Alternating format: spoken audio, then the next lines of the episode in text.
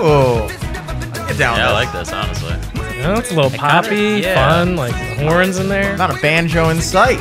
Wow. it's honestly kind of uh, I don't know, a little 1975ish, Yeah, I could see a little that. bit. I could see that. less British. It's like an American 1975. Yeah. 1776. 17. It's like a, se- the, the 1776. Yeah. Is it easier to bite your tongue? Every time that you behave, every time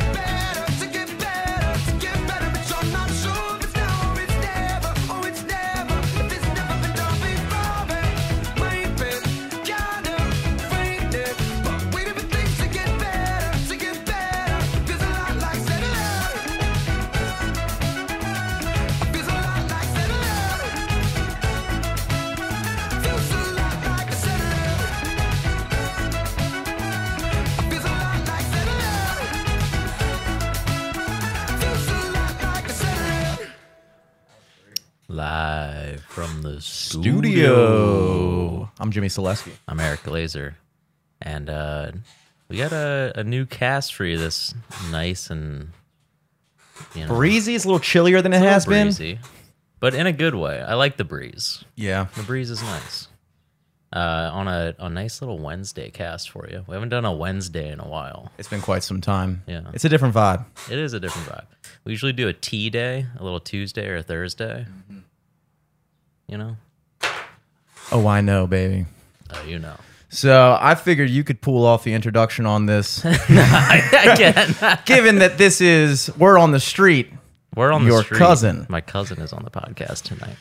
Uh, Ryan Glaeser coming at you live from the studio. Oh, Do you yeah, do you no longer studio. go by Bug? Uh, no, I do. Okay, because I kind of wished you did. Uh, my my family absolutely all calls me Bug. I mean, when I when I was in high school, I had teachers that called me Bug. I had uh, most of the people in the school thought my name was Bug. Nobody really knew my real name. How did you get that? So We're starting way back. Okay, Origin yeah, yeah. We'll, story. we'll start right at the beginning.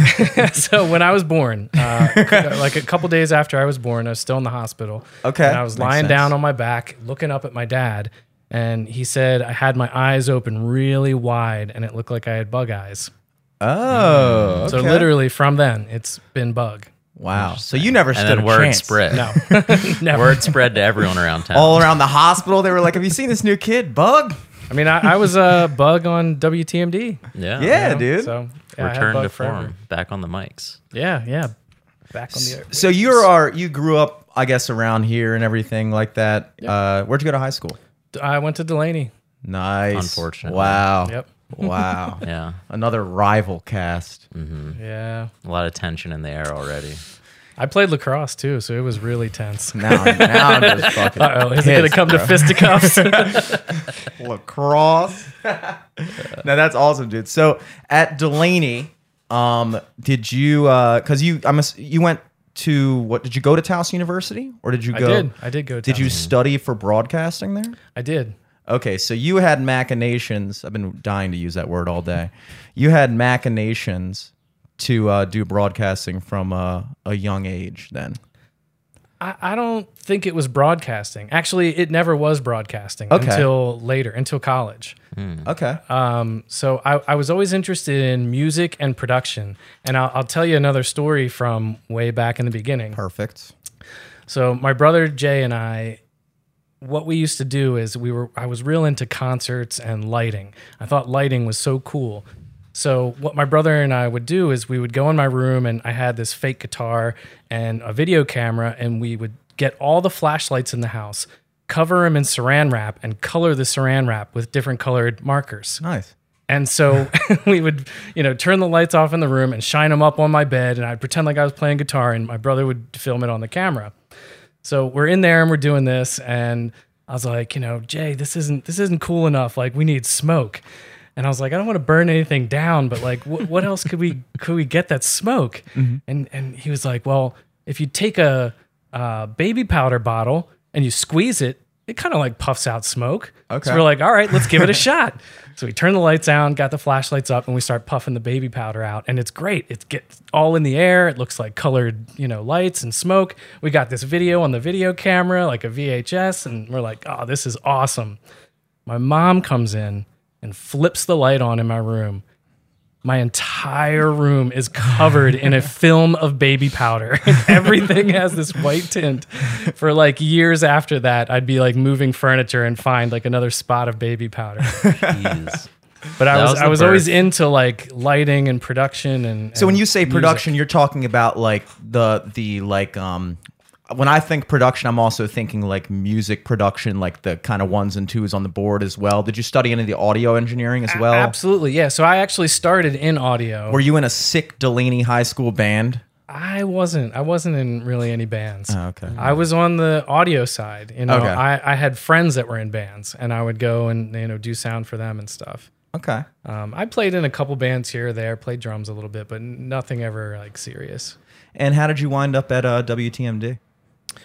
Uh, well, I went 89.7. to 89.7 WTMD. So I uh, went to Towson University, and while I was there, I was in the EMF, Electronic Media and Film um, program, and I had to do an independent study and get an internship. And WTMD was on the campus of Towson at that point, and so I was like, all right, let me give it a shot. So I did that and started as an intern there. And um, after about three semesters, they offered me a, a little part time job, and I kind of kept doing more stuff and learning how to do more stuff, and eventually got a full time job after I graduated and um, was head engineer for a, a little while, and then you know left to go do some other stuff. So Now, would you agree with me if I said that uh, I think WTMD, and this isn't me just being a homer, which I am, um, but I would argue that WTMD is one of the better, if not one of, I would say one of the top. I, I'm unfamiliar with other college radio stations around the country, but I'm in a band as I'm submitting stuff to college radio stations all around, and I feel like WTMD is definitely one of the more legitimate, like serious. Now, I don't know how it was when you started there. What year would you say you started there, internship wise? Probably 2004. Okay. So I know now they have that huge tower and stuff and it's just like this crazy production thing, but was it was it anywhere close to that level when you started there or did you kind of No. No, it was No. really just Yeah, I mean TMD was in the basement of the media center Mm. on Towson University's campus. You know, and um, it, it was just a, a honestly a room no bigger than this. The- Nice. The, actual studio was smaller than this, sweet. Um, Good to hear. but I love it. there were really cool people working there. Mm-hmm. Uh, this guy, Mike Vasilikos, Mike Matthews, was the program director. And he picked a lot of the music and a lot of the stuff that we played. And he just had a great ear. He works at WXPN in Philadelphia now, which is one of like the better uh, or best public radio stations in the country. Um, so he's there doing music for them. And uh, he just picked cool stuff Yeah. you know and in addition to picking that cool stuff that people wanted to listen to i think tmd's always had that kind of uh, dedication to baltimore music and Mm-hmm. giving you know giving musicians a chance Absolutely. i think that's part of you know their mission and, and what they've always been about even Yeah. from the beginning definitely I guess uh, definitely the premier uh, Baltimore college radio station of any that I can you're, you're think of. actually i'm gonna have to correct you it's actually not a college radio station So what is it then? so i i- it's a public radio station Okay. uh, and it was a and now it's different. When I worked there, uh, Towson University owned the broadcast license, and it was like a separate entity that ran uh, the radio station. Since then, they were, were bought by uh, WYPR. So now they are um, they they own WTMD now, but so they're running WTMD. So it's not at Towson anymore. Okay. Now, did that now when that um purchase happened, did did you notice any change in the kind of uh select? Because because when they were a college radio station, um, did it feel like they were a little bit more in touch locally? Because I know uh, it's kind of a sad thing with a lot of radio stations. You know, you hear about like growing up in like the 80s and 90s and stuff like that, where like you know local radio stations were really how a lot of like small bands kind of caught on. And then the unfortunate reality of that is you have these local radio stations that are all like you know iHeartRadio now, and there's no such thing really. Well, th- that's kind of the good thing about WYPR. They're another public radio station. And Okay. so it's not being bought by some big company or something like that. And you still have uh, the people at WTMD that, that were dedicated to that stuff. You know, Sam Sessa, he was the host of uh, Baltimore Hit Parade and he was dedicated to doing that stuff. Tyler Laporte, he plays tons of Baltimore music and he's picking music up there now. So those guys are still there. So I don't I don't see any of that changing. Good, good, good. It's That's not like they were bought by some big company or anything. So Nice. Yeah, Sam Sass is a good dude. I heard that he uh, is no longer running Baltimore Hit Parade. yeah, he uh, I'm not I'm not sure what his official title is. He he's doing like community events and stuff like that, uh, kind of jointly with YPR and WTMD. Okay. Now, what is your involvement with them now, if any?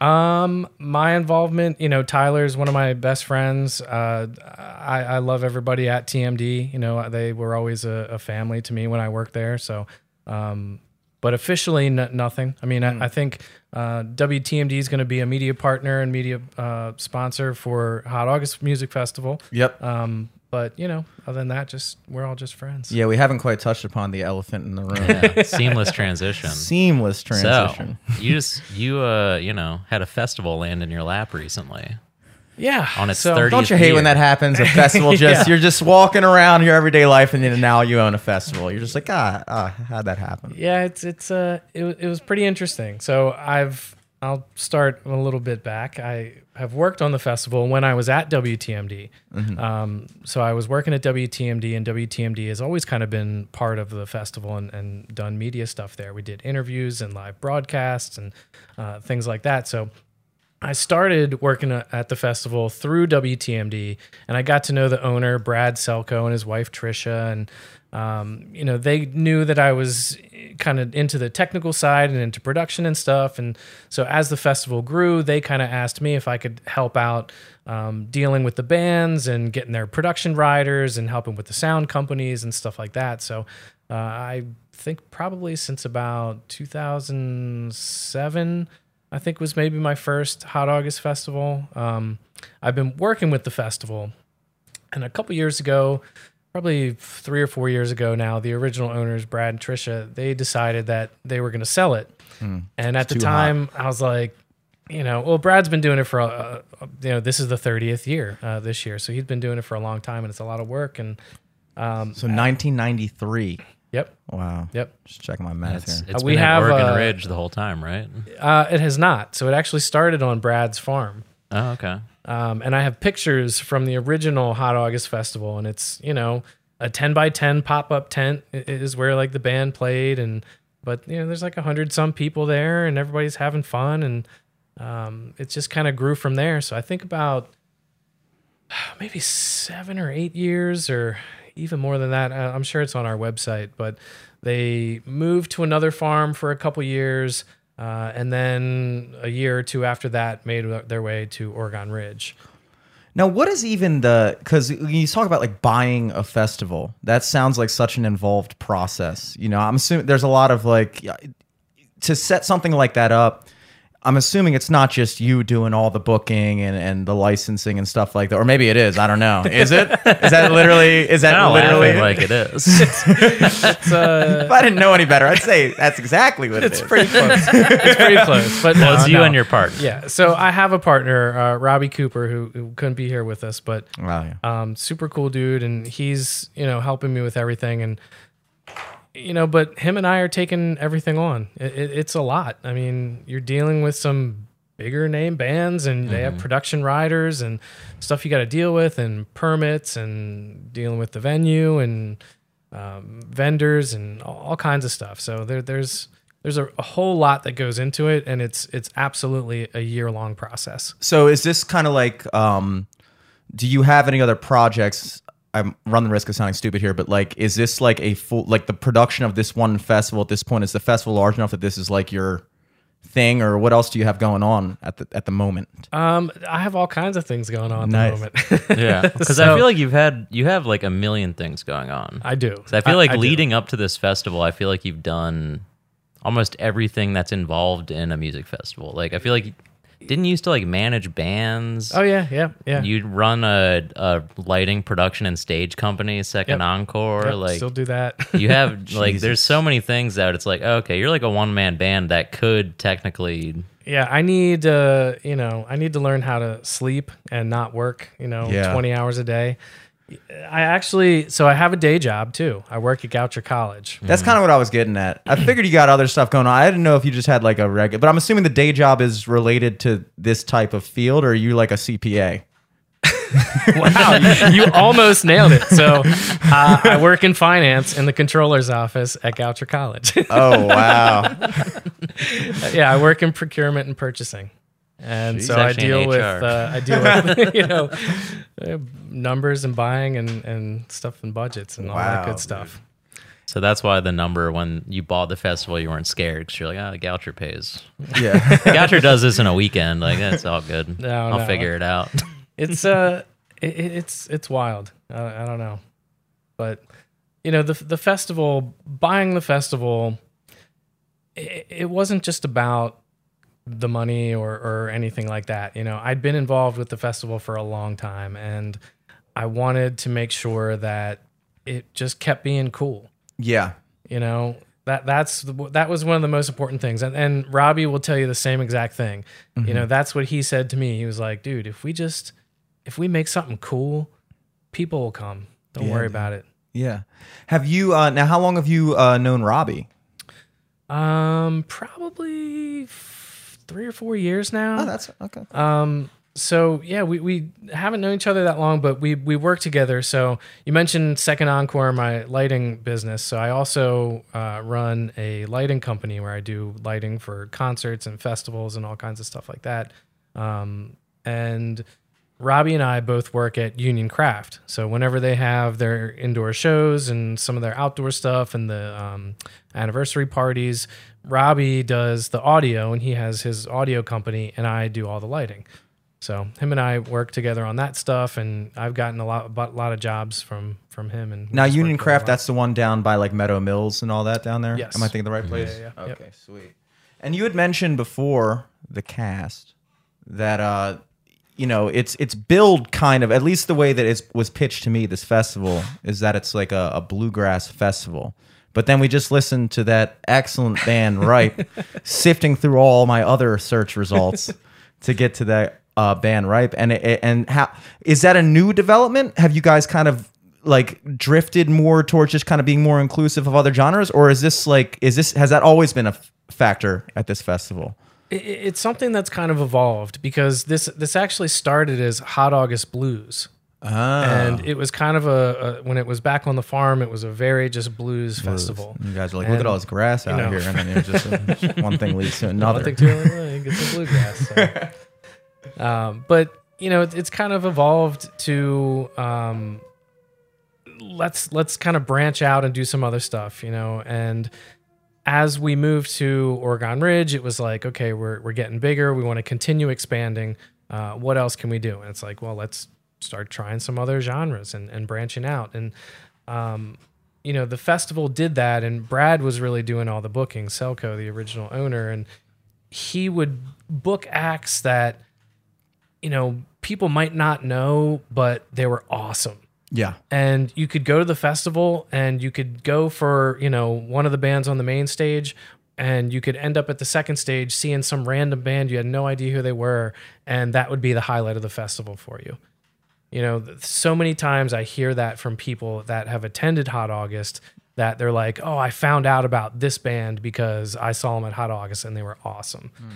andy frasco is one of those people so I, I don't know if you know andy frasco I do not, unfortunately. he is I hear he's awesome. super though. wild. and you know, people didn't know who he was, but they saw his show and they were like, "Wow, highlight of the the whole festival." You know, he was awesome. That's And- cool. It's like going back to WTMD, just like finding new stuff that you just want to give to people. Yeah, exactly. And that's why I think, you know, the partnership with Hot August Festival and TMD works so well is because, you know, our missions align so well. Mm-hmm.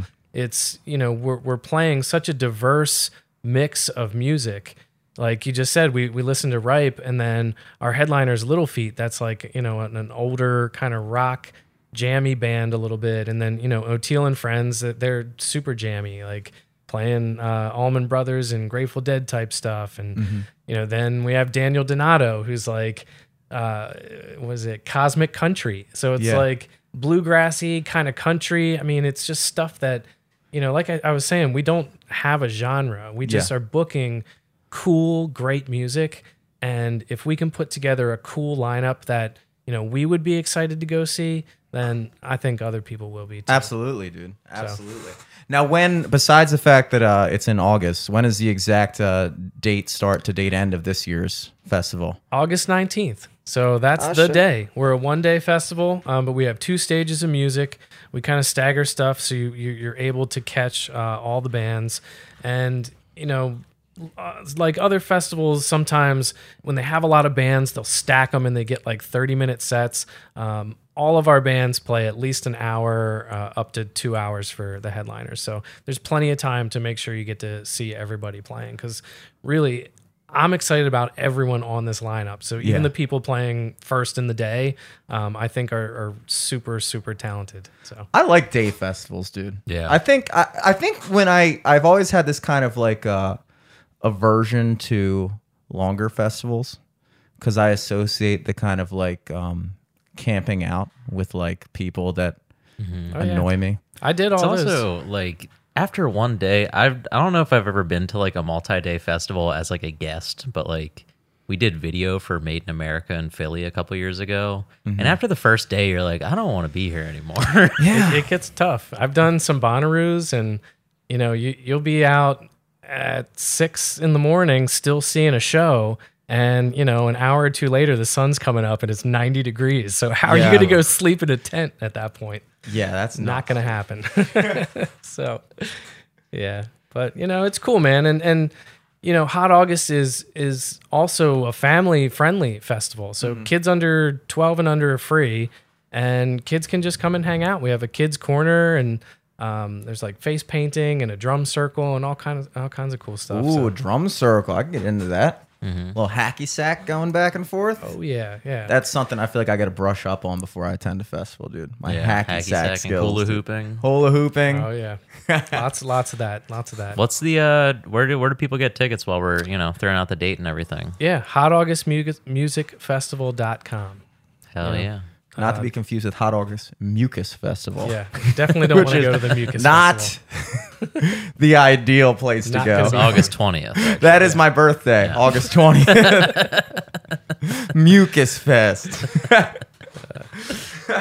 so, uh, you know, going back to your your uh, world line, your time arc, your origin story.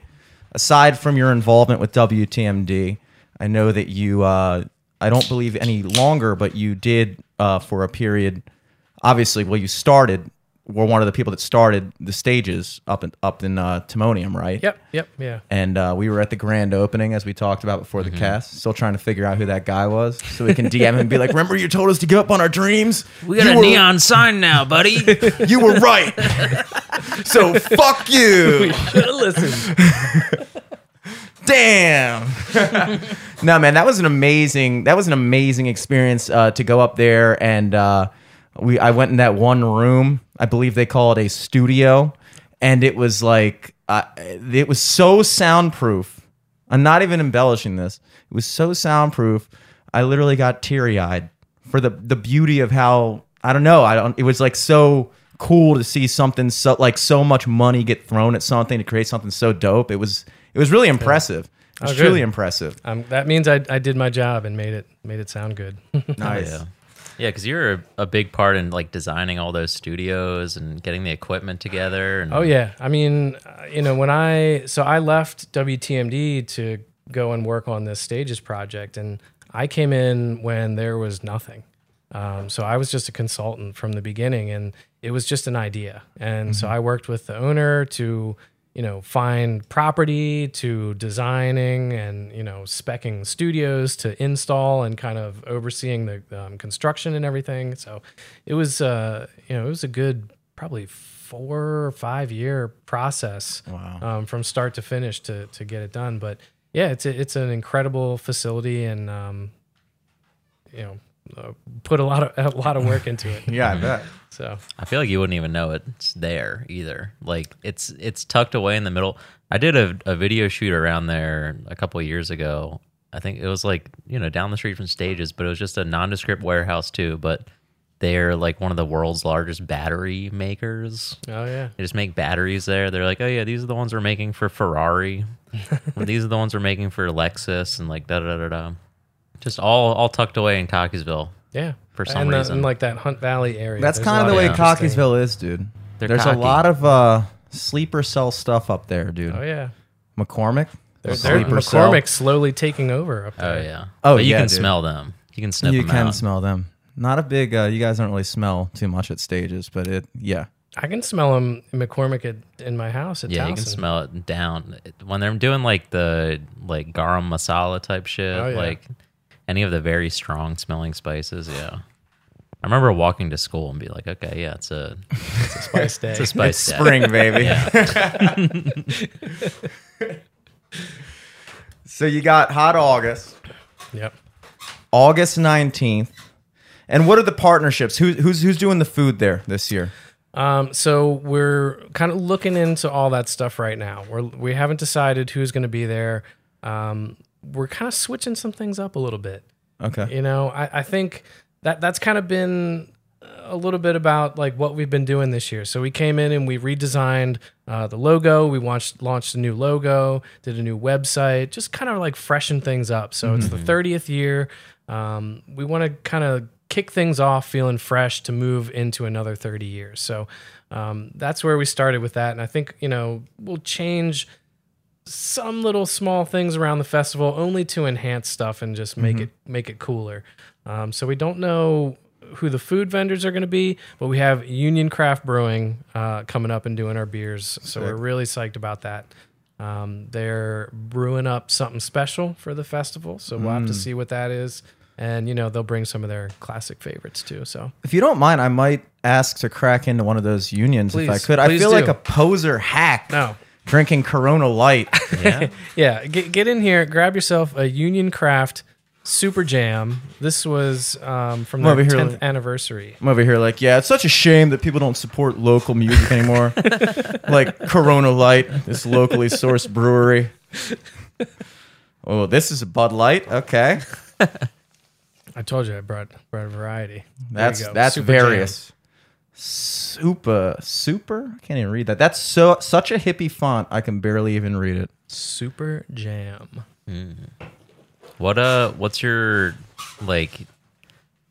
Not your favorite thing that you want to change, or like what's what's something that you're excited about, like putting your kind of fingerprint on the festival? The lighting, dude. A lot of baby lighting, powder. yeah, Yeah, a lot of baby powder. saran No. wrap. I wanted to kind of enhance the site of the festival some more. So just like add some more to the vibe. Um, Oregon Ridge is such a cool place. It's such a great setting. Um, and I want to just like enhance that a little bit. So I always thought the tree line was really cool, and I want to do something with that, maybe with lights, uh, since that's kind of my thing. So I thought you were gonna say you don't like the tree line. You're just gonna cut it all Yeah, down. we're gonna cut it down. those damn trees Deforest down. Oregon Ridge. Get rid of the trees. Really Yeah, messes. birds with the are a little loud, so No, no. I mean, I think just kind of like m- improving things here or there just to add to that cool factor. You know, I think Union kind of brings in that coolness with them. They they bring the cool, uh, you know, heady beers and uh, it's just it's just kind of like a vibe that we want to create, and that that's kind of the the thing that I always liked about Hot August was the Yeah. vibe about it. Like it's super laid back. Uh, like I said, it's family friendly. People have like tents that they're just you know hanging out all day long, and it's it's a very party, fun, friend atmosphere. It's it's super cool. and of course, you know, being which I'm still kind of, if we can harken back to the whole kind of like origin story a little bit with the the fascination with lighting. I think that's kind of um, because you know, obviously you you hear a lot about kids. You know, they're fascinated with like music and they're like playing guitar and stuff like that. Lighting just seems like such a. Uh, it's such a it's such a, a thing obviously Yeah. but i i don't really you don't really think about people that like are like yo i just love lights dude Yeah. you know and it's like We're we're a strange breed for sure. I So- remember like a while ago at like my brother's apartment, you had like some computer program where like you you simulate lighting before Yep. you even do it. Like, Yep. that's insane. Yeah, yeah. So there's uh, there's 3D visualizers where basically you can build you know a virtual stage and put all the lights in there and basically build the rig.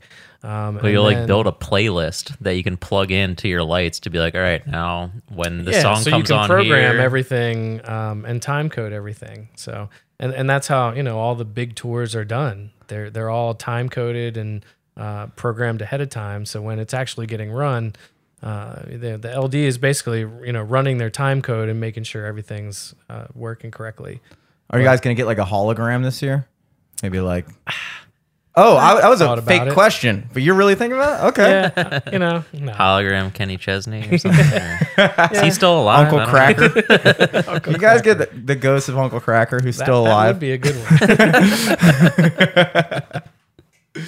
That's sweet now is second encore running the lighting for this production or are you giving it? um, well, it letting somebody else take care of it I'm gonna let someone else run it. Um, it'll be a lot of our gear. So that that's another thing with the festival. You know, with Robbie owning the uh, audio company, he has Old Line Audio, um, and I have my lighting production company.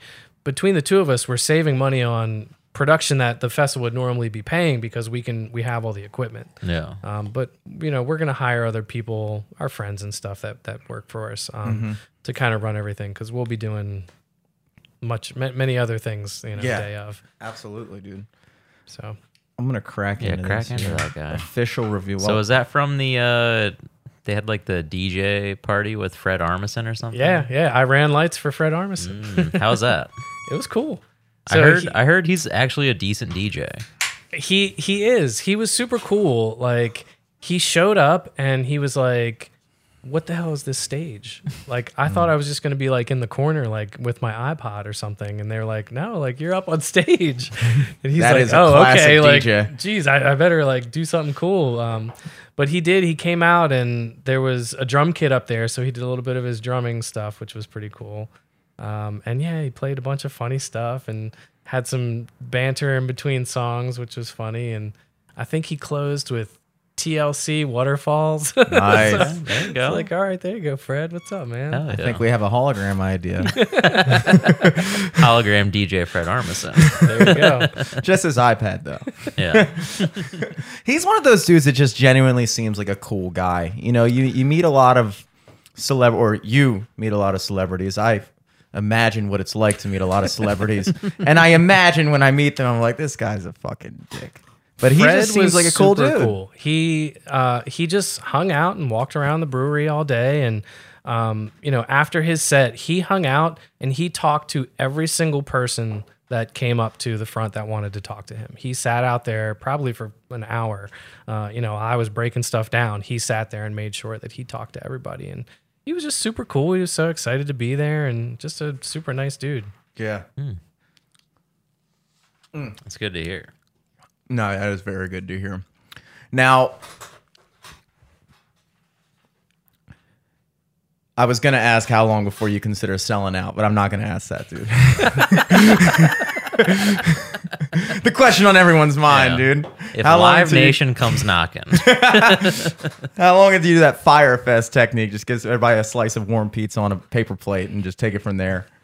Like I said, it's not about the money. Yeah. You know, i i it's I just want I want the festival to go another thirty years. That's all. I imagine that's kind of like got to be the mentality that like you you have you see something that's run by something else that you love, and then when you see that they're gonna sell it, you got to be thinking like, dude, I just don't want some other loser to buy this, you know. And now you want to be in a position to be like, I'm gonna make sure that this thing lives on, you know. Yeah, yeah. That's sweet.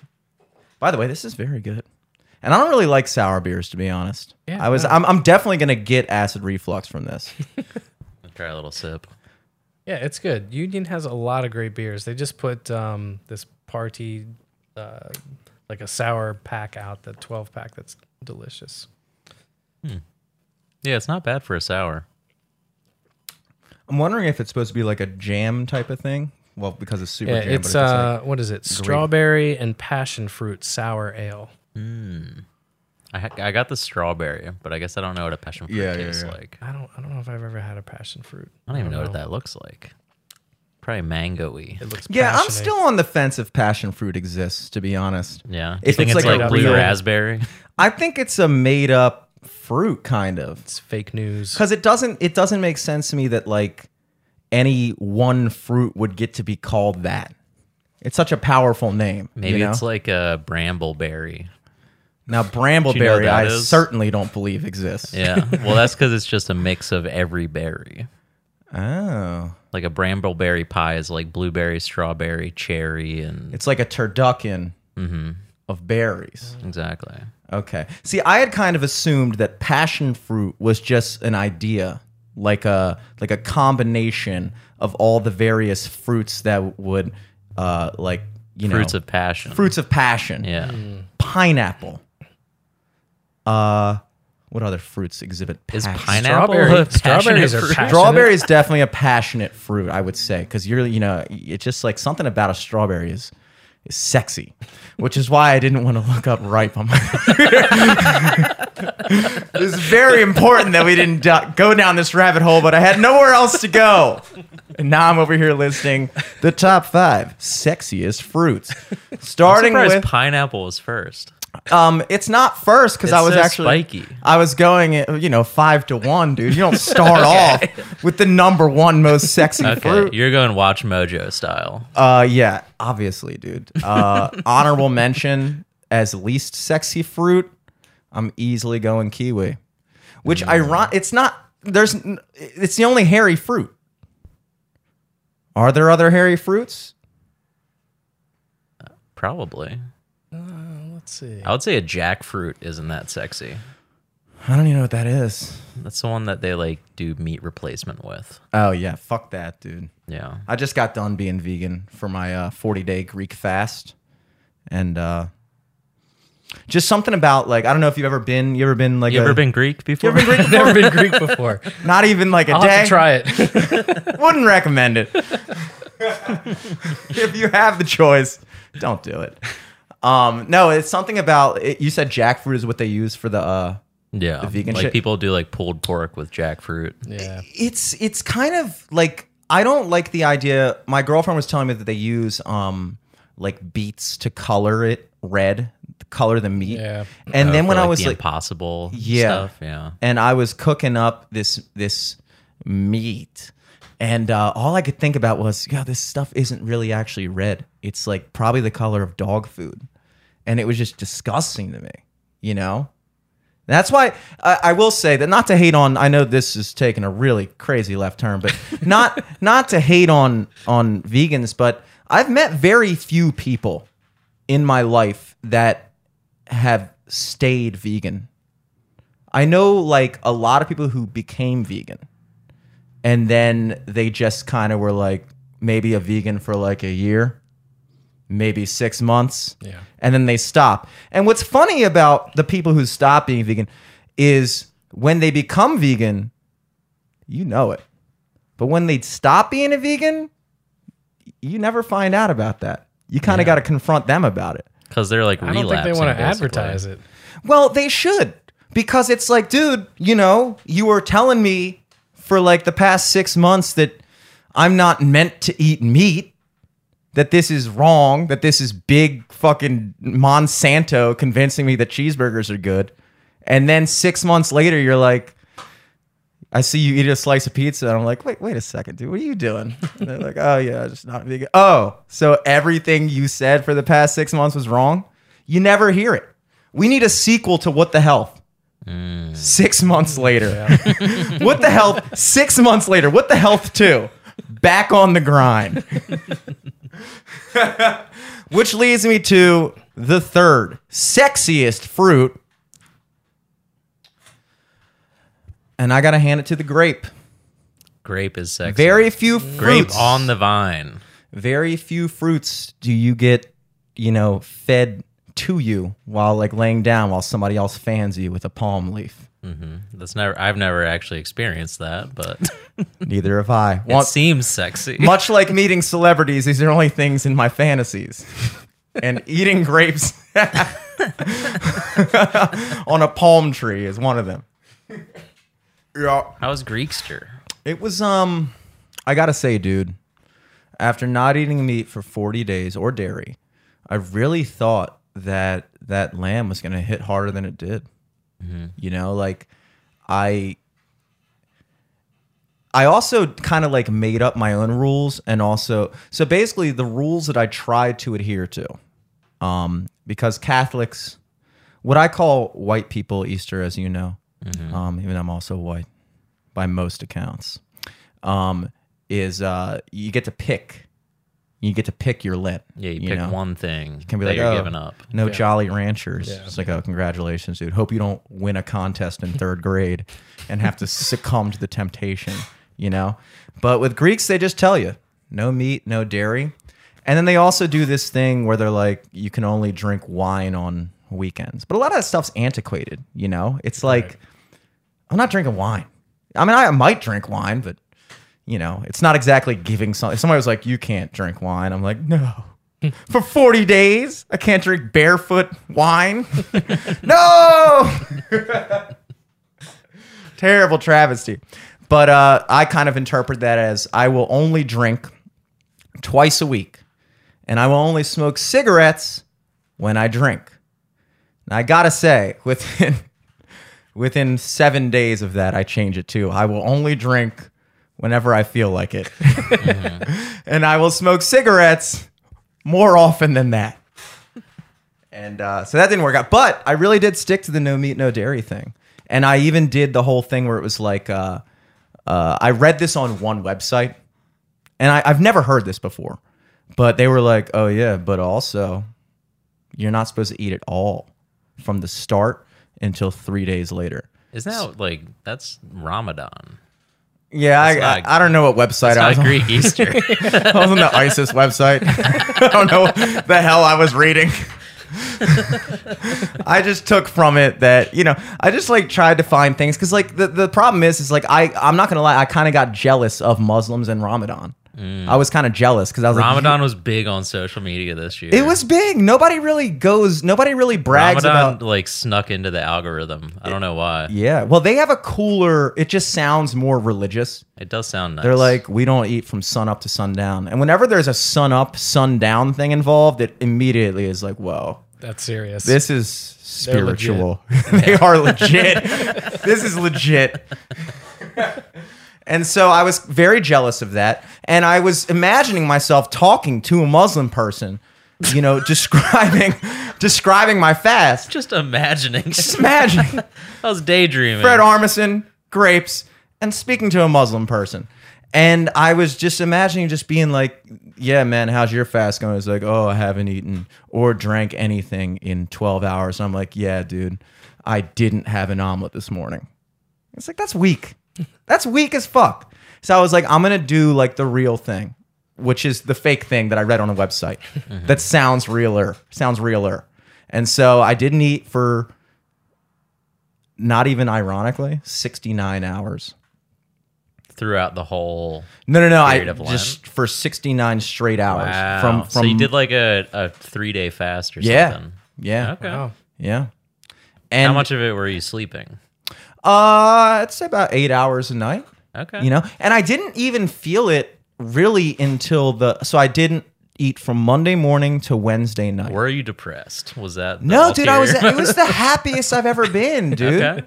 You first of all, you'd be amazed at the amount of productivity you can. You know, you you could probably take this into account. You got a lot of things on your plate. When you're not eating, you get a lot of stuff done. a true. lot of your day is taken up by eating, thinking about how mu- cooking, cleaning, cooking. Yeah. How much time did I spend today just thinking about what I was going to eat? And then the actual eating took like seven and a half minutes. Mm-hmm. But I spent at least an hour being like, do I want Vietnamese? Do I want Thai? Do I want a sandwich? And then it was just like, oh, wait, when I was fasting. I was like, I don't want any of that. I mean, I want all that shit, but I'm not getting any of that. have it. I read it on that one website. So let me start a fucking Facebook argument instead. Let me fucking yell at somebody on Instagram and get us canceled. that was, of course, during my fast. I believe. That was during your fast. That I makes think- so much sense. Holy shit. you think I normally have the becoming time to type out that many Yeah, paragraphs? no, you're right. You're right. Eight paragraphs in, I should have been like, oh, I bet Jimmy hasn't eaten anything today. A little He needs a Snickers. cranky. he is not him when he's hungry. oh my god, that's hilarious. No, dude, it's pretty cool. But I really did, I really did think that um when I when we got back to it, like it was gonna be like I was gonna eat lamb. I don't know what I was expecting. Yeah, like you I was thought gonna, you were like, gonna have like a senzu bean cum in my reaction. pants or something. Like I was, oh sorry, I, uh, first time I ate meat in forty days. Like you know, it was just I ate it and it was just like okay, It wasn't Really? like any more like toothsome or anything like that, or like not not even close to more toothsome. It's just a great word that the Glaesers like. Oh yeah. Is that a family word? Did they pass that down to you? that's in our family word of the day calendar. Is that every Glaeser's first word when you guys are born? Toothsome. Every family has their word, you know. yeah. My That's family's ours. word is uh, I don't know what my family's word is. It's a mispronunciation. Oh, our family's word is argument, argument? Yeah, not argument. Argument. yeah. Argument. Which I didn't realize you said it that way until like three weeks ago. Yeah. I've known I've known Jimmy for I don't even know how long. Uh, since we were 11 years. Yeah, twenty. or no, not twenty. It's nineteen years. I guess. Nineteen years. Yeah. Just realized he did argument with the soft G. Our friendship is a sophomore in college, Mm-hmm. and just dropped out. and it just dropped out. Now you finished college, I presume. I did. What was your What was your degree? Uh, it was electronic media and film. Oh yeah, EMF. How could I forget that Good old acronym? EMF. Now, did you do any um like when you were working at TMD? You also I'm you were like on the air a little bit too, right? Yeah, you did yeah. some talking, some I was. I did all kinds of shows. I filled in, you know, the morning show, midday, whatever, and then I had a I had my own show, Stuck in the Jam, Nice. and Super um, jam. You know, played jam band type music. Played a lot of Phish. Yeah, You you're know, a big to, Phish To go back to the lighting and where everything started, Phish was one of my kind of like big inspirations. So their uh, their lighting designer Chris Kuroda, I always thought like their shows were incredible and like that the production and the lighting brought so much to the whole experience. yeah, especially if you're on acid and stuff. You know, it's like absolutely. absolutely. You know, Also, if the songs are going for like 20 minutes, you're gonna start noticing some of the other things Yeah. going on. Yeah. Like, oh, Start yeah, the lights are looking pretty cool in around. here. Yeah. wow. you know but it was like I, I noticed other productions and so i'll throw another band out here so you know i'm not just talking hippie drug band music. Uh tool. I saw Tool. tool, at bonnaroo and i was like dude first off their the musicianship is incredible. Those guys are so good. Yeah, and the production. I was gonna say I could see a production-minded guy really liking Tool Oh, yeah. because they are like, are they the original? I don't know what math rock is. I just know what it isn't, and Tool is not not math rock. they are not not math rock i don't know if they're the original math rock um tool is just like extremely technical a- and their their writing and, and the songs are extremely complicated and complex but they nail every single part of it Yeah. Um, and and doing that live uh, is just incredible so yeah As a music, as a guy as a fan of music, do you feel like there's too many genres? Do you think we get over specific? That's a very big say pet peeve of mine. who cares about a genre i, I, I don't i don't want to hear on that. about genres Yeah. um, you know, the coolest things that I'm into these days don't have a genre. So look at we were talking about Daniel Donato, who's playing Hot August Music Festival August 19th at Oregon Ridge. Hey. we uh Seamless. so yeah. Perfect. So we uh Robbie and I were at a show at Union Craft and it was Daniel Donato opening and we saw him play and we are like what did we just see? Like these guys are playing country twangy music, but then they're jamming and they're also playing bluegrass and then they throw these like funny covers in there. And it's just like, man, these guys were phenomenal. So we called their agent the next day and booked them. But you know, that's a perfect example of one of these artists that it, there is no genre. Are they country? Are they this? And it, it doesn't matter. They're just they're doing something cool and fresh and something that I haven't heard before. Yeah. Uh, and and that's like what I think the festival again kind of brings to uh, the area is something fresh, something new, something you haven't heard before, and something that you know is going to be awesome. Totally. And I feel like just in general, music, because my brother makes like, um, I guess, hip hop ish music. And uh, I would say, like, I always considered my band indie, but I considered my band indie because there's no money in it. because there's no money in it. I was like, I don't make any money. We must be indie. We must be indie. we broke as We're not signed. I'm a white guy. I play guitar. I'm indie. And then I realized indie doesn't just mean independent. Indie has become its own sound. And I don't know, I almost feel like the sound of indie doesn't really. I, I, I guess what I'm getting at is like all the genres seem to be melding together in a weird way. Like if you listen to hip hop now, there's so many elements, especially of like the early 2000s pop punk in there. oh yeah. Like there's And, a like lot. there's of- emo in it now. Yes. There's like yeah. there's a lot of songs that you're like, dude, this could easily be a Blink 182 song, but it's like a beat instead of a, you know, a riff or something Yeah. like that. I mean, well, you see so many of those artists like collaborating and, and these different collaborations and stuff. And, you know, hip hop, that stuff, everything started with, you know, roots music. Yeah. And, and everything kind of based on that. You know, the, the theory of music and uh, time signatures and things like that, like that stuff doesn't change. It's never changed. yeah. Um, so all the genres that we have today, we're really all drawing from the same kind of blues roots uh, genres.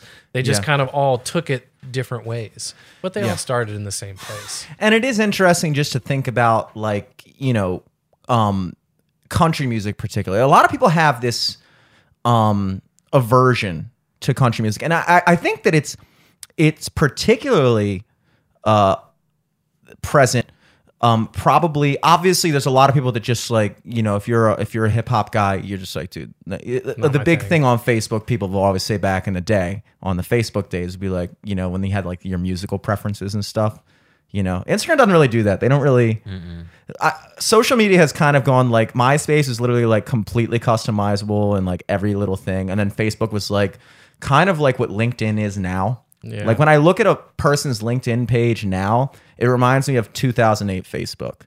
You know, just the way it's kind of lined out. And you're just like, blah, blah, blah. Musical preferences, you know? And it's like a lot of people just be like, anything but country, anything but country. And you're just kind of like, you know, so much of, I, I also feel like that's probably present a lot with the the bluegrass people as well. I would imagine that because they're looking at country as the, you know the pop country, and they're going like, this isn't real country, you know. And I can see that, but at the same time, you know, as a person who's performing out, country is one of the more fun pop country like popular country is one of the the more fun genres to perform because it's one of the few very popular genres that still heavily employ real instruments in a lot of ways you know? Live drums real guitars and things like that you know you don't see that a lot in in modern pop music but i feel like that's kind of coming back for the longest time like you know when Recher changed to the torrent lounge for a while Sure. there's seen in, in the early 2010s or the 2010s as a whole there seemed to be this kind of move to like Club. everybody would yeah edm you know not emf edm dubstep Oh, yeah. and like everybody was real into that and where they have those everybody would post dub nation stuff like that everybody had their Or like picture raves and shit. Oh, yeah. yeah. yeah, stuff like that. And it was like this big thing. And it was kind of like, you know, I've imagined for a lot of like bands, it was like, well, what do we do now? Like, what do we do? Yeah, it's tough. that the, the like bass music explosion just kind of took over everything. Mm-hmm.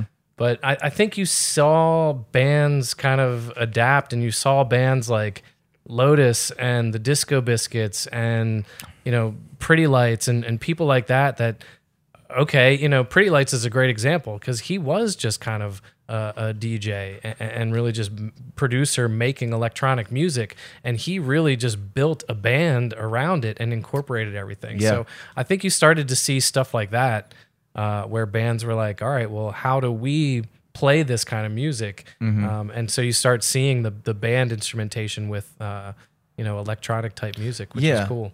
And it's also it's emblematic of just how you know you watch the evolution through time of how that stuff always worked. You know, when you really sit down and you think like, you know, if you really consider like, oh my darling, oh my darling, oh my darling Clementine, you're like, dude, that was like, I guess like the number one hit of like 1901 or something Iconic, or yeah. 1852 or something like that. Like, first of all, it's kind of crazy to think that like back in the, before recorded music, they just had like certain jingles. They were like, this song fucking rocks. I think the oldest song, the oldest written song that we actually have evidence of uh, is Greensleeves.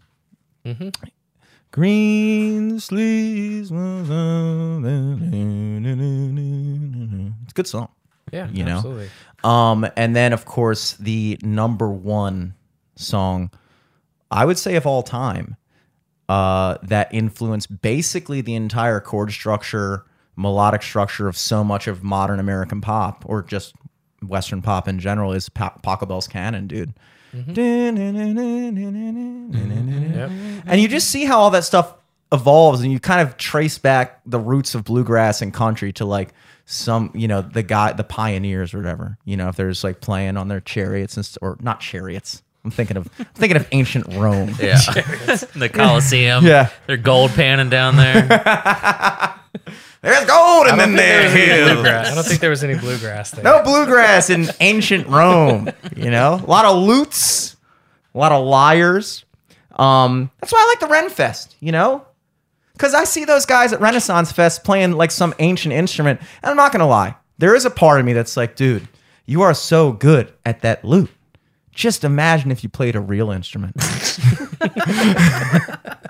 imagine if you took it down from 17 and a half strings to six and just saw what happened, you know? But like, people are really into that, dude. Sometimes I'll accidentally run across like some weird, like, uh, they'll be like, it'll be like pumped up kicks by Foster People done in like old English style. Yeah. In old English. And you're like, wow, this sounds kind of dope, you know?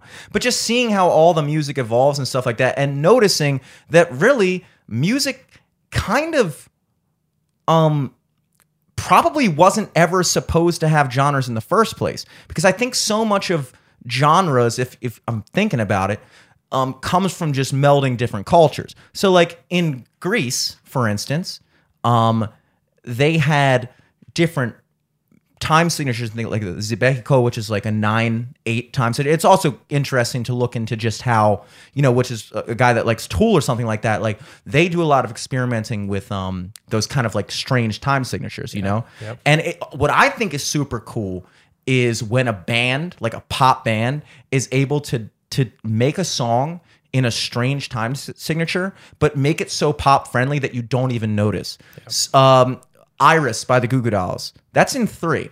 Now, three is obviously the second most popular time signature besides four, but it's not immediate. You kind of, if you're not listening, it's like one, two, three, pop, and I don't want the world to see me. But it wouldn't hit you as a waltz. Right. And then you think of um, freaking, you know, obviously Rush did that a lot. Limelight is in like seven at some points. Yeah. Uh, uh, Solsbury Hill, Peter Gabriel. Climbing up on Solsbury Hill, boom, boom, boom, boom. I can see the and it's like I think it's cool when you tell people you're like, dude, did you know? Like, count it out with me, and it's like that's real talent because I think that it's so it's easy. I always said this, and I'm about to say it again. It's easy to be different. It's not hard to be different. I could get naked right now, run out in the middle of the road, and get a lot of attention. Why? Because it would be different. What takes real skill or talent is to be unique, but do it in a way that's A, like authentic, to you. But also, if you can take your unique approach to still making something pop friendly, instead of having that thing, I always hated that pop music in general has this negative connotation. If you say, like, oh, that's pop, Yeah. it's like, well, what's wrong with pop? It's popular. Sometimes things are popular because they're good, you know? And if you're just one of those people that's like, oh, that band got too big, I don't like it anymore, it's like, why?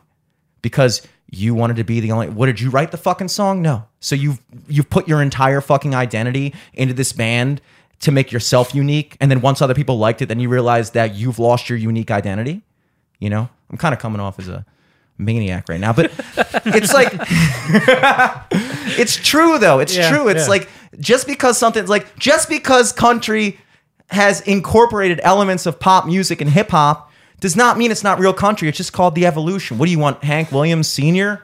You're cheating hard. Yeah, that song's good. Yeah. But you can't be, you want to record into a fucking Campbell's soup can now? Well, and that that you know, you bring up the Campbell's soup can. That that plays that such a gonna be the role. This plays such a role into it. So, technology and, and options.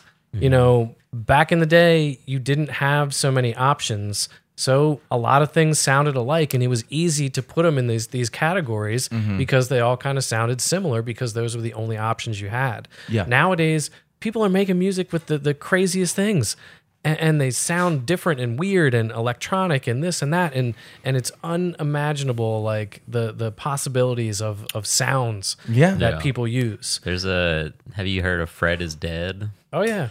His the way he'll just like use phone recordings and just like random clips of like a night out and add in like taxi cabs going by and then just to make Yeah. like an EDM hit is crazy. Yeah. Yeah.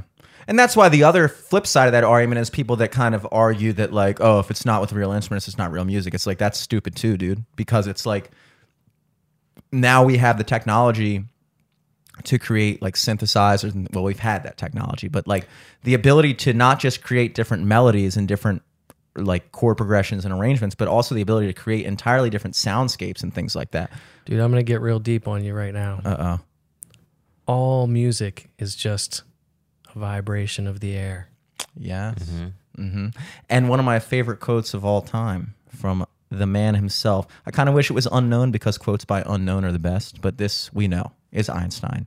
And he said, trying to explain the complexity of the universe through math and science is like trying to explain uh, the beauty of a symphony by simply explaining the vibrations of you know how stuff is working. It's like Yep. there's this like it is kind of weird. I was talking about that with one of my bandmates, Joe, that like all the things that we perceive of as like in tune, out of tune, harmony versus dissonance. Like when you think of like the fifth above a, a you know the tonic or whatever, mm-hmm.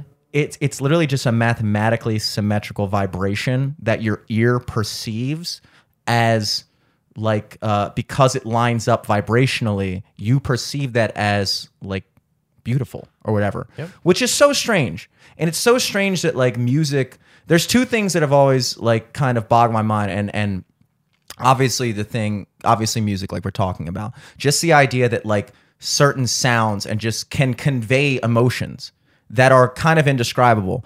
And if you've ever been in a situation where you're writing a song, and a lot of times when I think for some people, depending on how your approach is, you either approach it by writing the lyrics first, then you write a melody to it. Um, I think probably it depends. Like if that, if you're like a lyricist, primarily a vocalist, that might be the way you do it. Right. I feel like for most musicians, it's reverse. I think a lot of musicians are just kind of like coming up with these melodies, these chord progressions, these kind of ideas. You know, they're playing a song, they're just kind of mumbling, "Ba, ba, ba, ba, ba, ba," and there's like random words that don't. But it's like if you really get into the creative process. I always describe it to them. I'm like, dude, it's kind of like you're almost. It's not like you're writing the lyrics. It's like you're kind of figuring out what the like you're you're discovering the lyrics. Translating Yeah. what the sound feels like. Mm-hmm. Exactly. And that's such a, a strange thing to kind of conceptualize that like when you are playing a song, you know, somebody will show me like like Joe will write a song and he'll show me a demo or something. And then we'll both be sitting there trying to come up with lyrical ideas and we'll both he'll, he'll be like, well, like, what do you like? What is even your concept here? Like, what are you picturing? And I'm like, I don't know, dude. I'm kind of picturing like a, like I'm sitting on like the roof of like like one of those like downtown rooftop things in the city and like I'm watching like the end of a sunny day. You know, like it's like a real sunny day, and then like during the summer there'll just randomly be like a 30 minute thunderstorm just out of nowhere, and I'm just picturing being on like the roof of a deck and like everything's coming in and like that storm hits. He's like, dude, that's exactly like where I like what I was. It's it's such a it's like, but that was all conveyed just through the just through the music itself. Yeah. And the other thing that I think is really interesting to kind of hone in on is like I would say humor is another thing that's kind of like interesting in that thing because it's one of those reactions, one of the few reactions, laughter. It's like this uncontrollable Involuntary. involuntary is a better word like just kind of like visceral thing you have when something is funny but if you ever really tried to hone in on like what is funny? What makes something funny?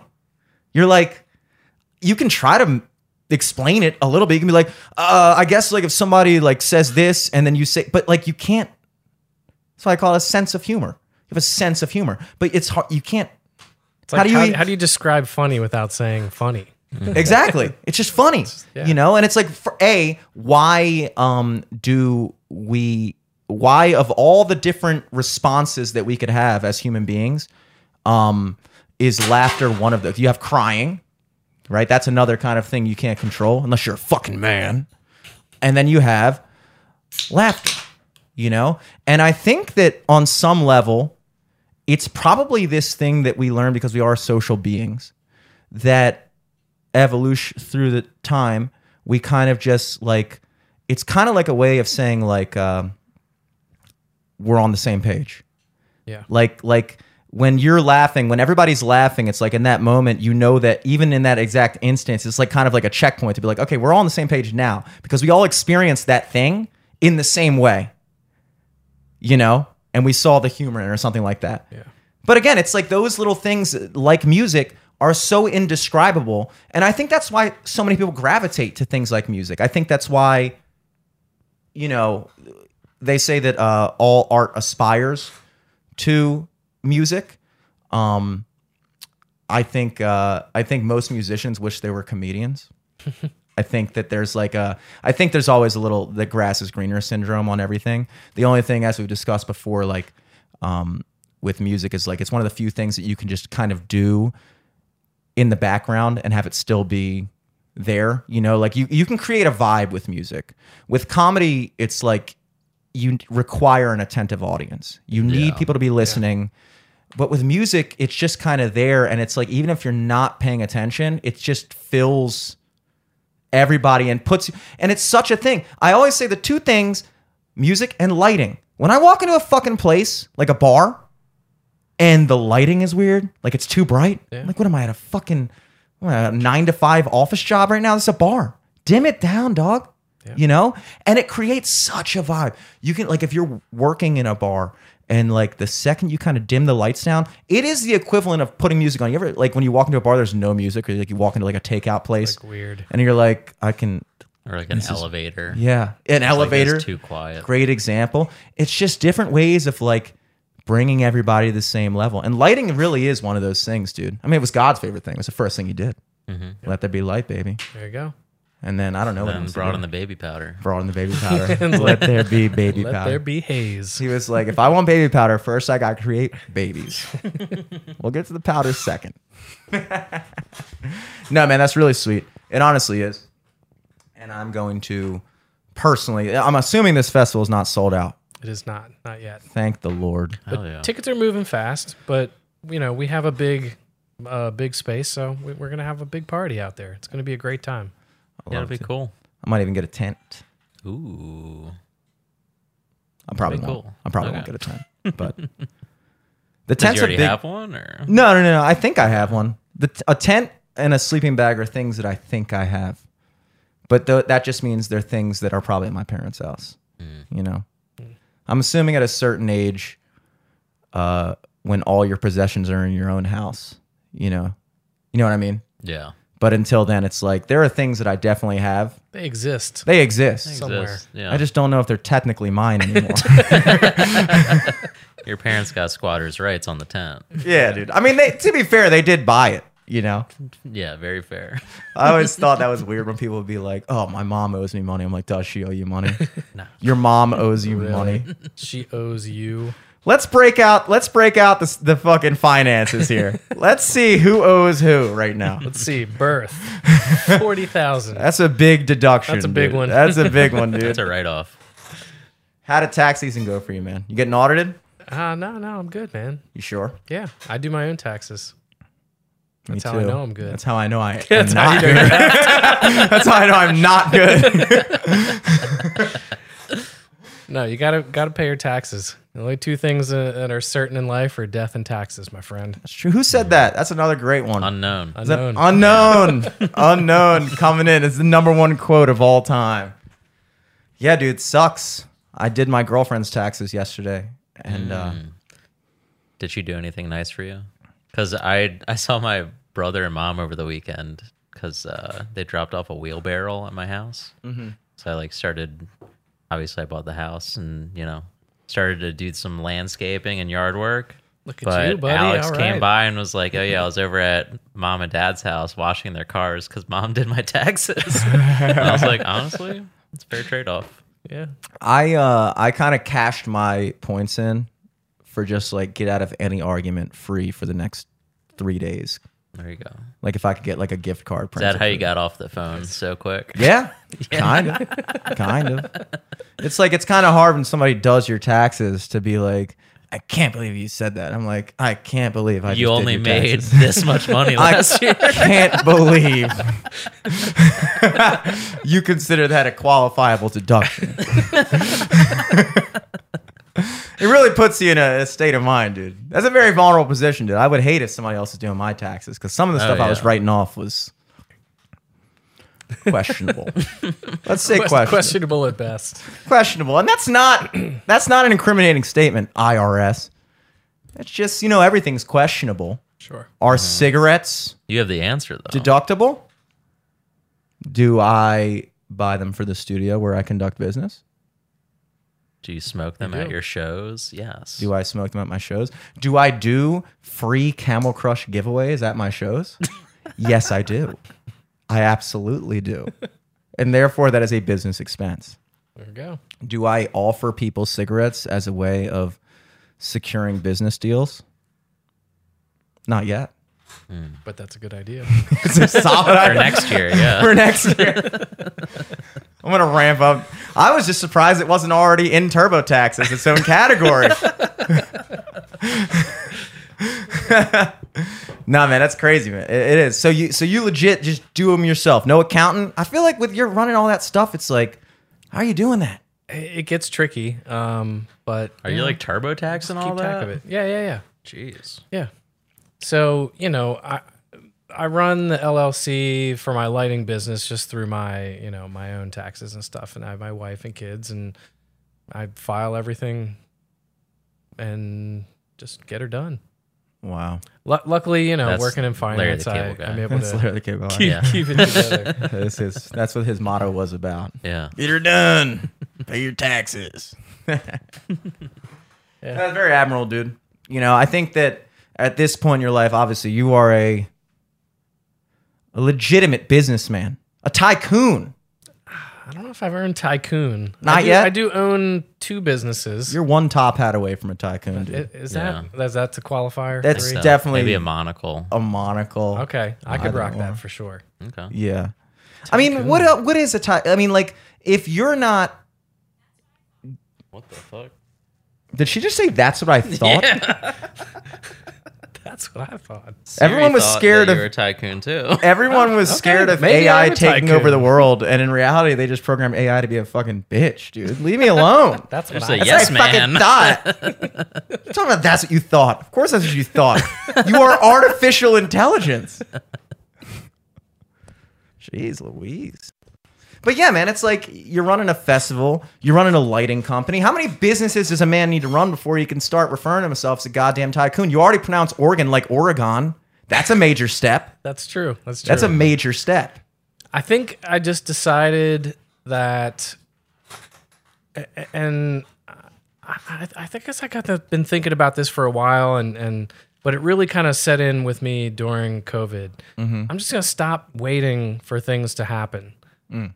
You know, like I'm not just gonna sit around at my job and just hope things get better. Yeah. I'm gonna go out and do something about it and make it better. Yeah. And I love my job at Goucher. You know, don't Mm-hmm. get me wrong, but I want to just do more, and I wanted to do stuff with lighting, and I wanted to do stuff with the festival, and Yeah. so I, I started the lighting thing out of nowhere, and I didn't know anything. I didn't know how to do lighting. I didn't know anything about it, and I, you know, found someone that I knew how to do some basic stuff. I met with them two times, and they showed me th- a couple things, and the rest I just taught myself Yeah. and I reached out to uh, Harford Sound, and I just said, "Hey, I don't know anything. I, I know those guys, by the way. Steve Wozniak. Okay, Yeah, yeah. Steve's a great guy, and Evan is the man. I love those guys. Zach, Mm-hmm. Yeah. um, um, they're super cool. Yeah, I freelance and work doing lighting for them Cool. a, a lot too. But yeah, I mean, Evan gave me some of the coolest shows I've ever done. And I just hit him up out of the blue. I didn't know him at the time. And I just said, Look, I, I'm trying to get into this. I've taught myself some stuff. If you have some work, let me know. And he gave me a couple shots and like my third or fourth gig with him, he was like, So, uh, you want to go do Firefly? I'm like, uh, yeah. That's a that's a Okay. a couple shots. You're like, yeah, Yeah. two shots. so it. I'm I'm sitting at Firefly doing one of the there's like campground stages, and I was on the south stage, and we have like you know Louis the Child and all these other like huge names coming in, and I'm you know running lights for him. So yeah, it was cool.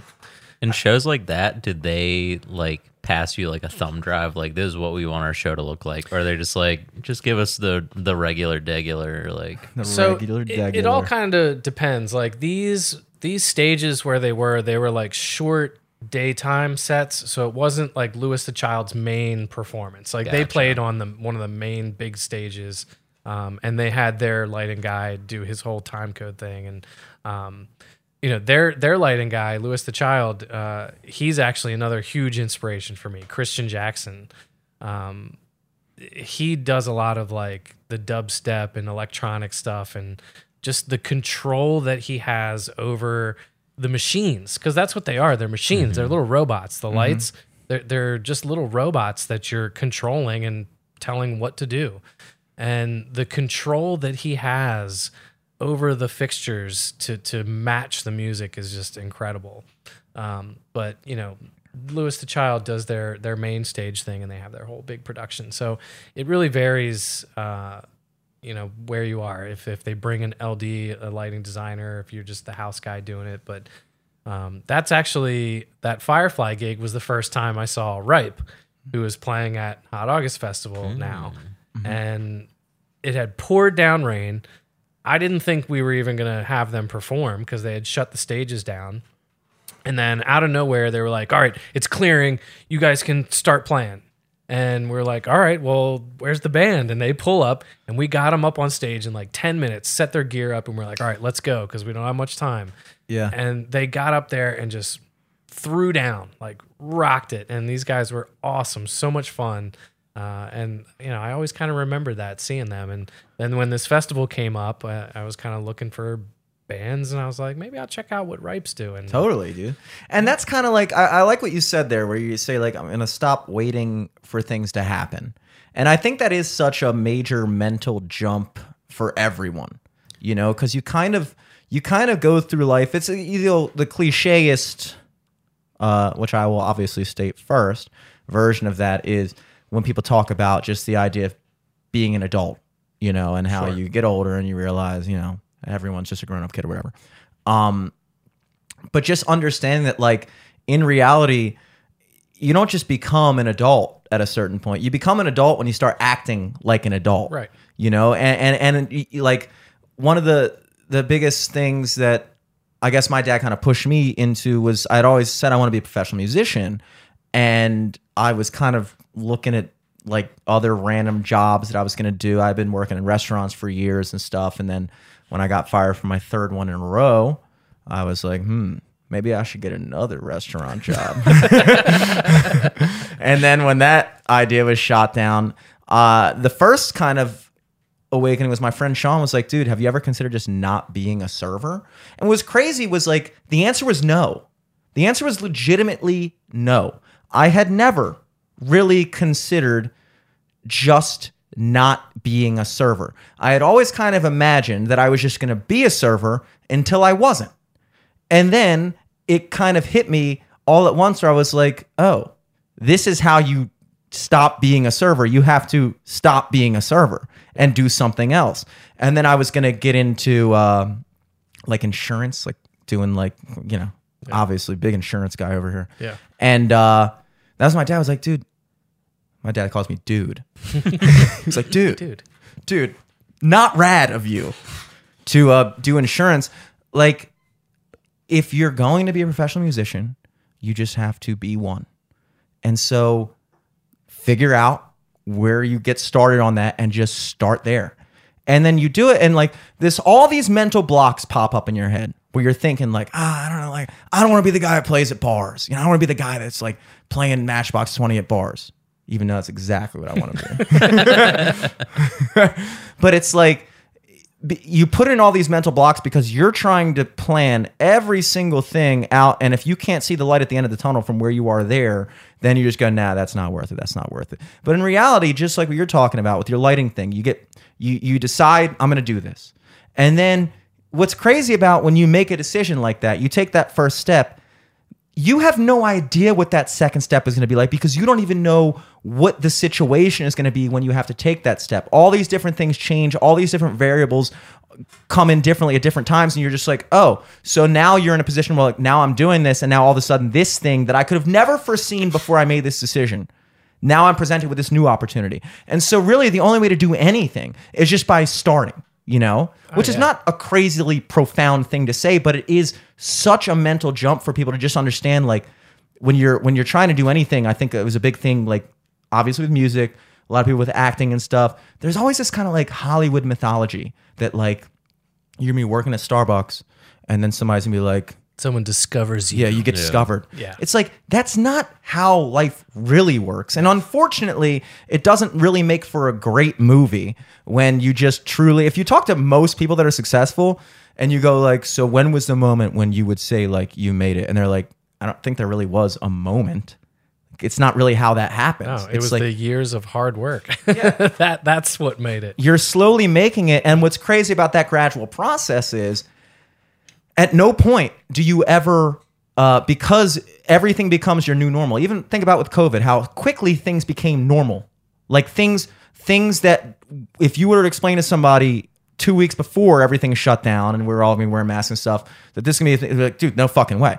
But then within two weeks, it was crazy to imagine a person walk into a place without a mask.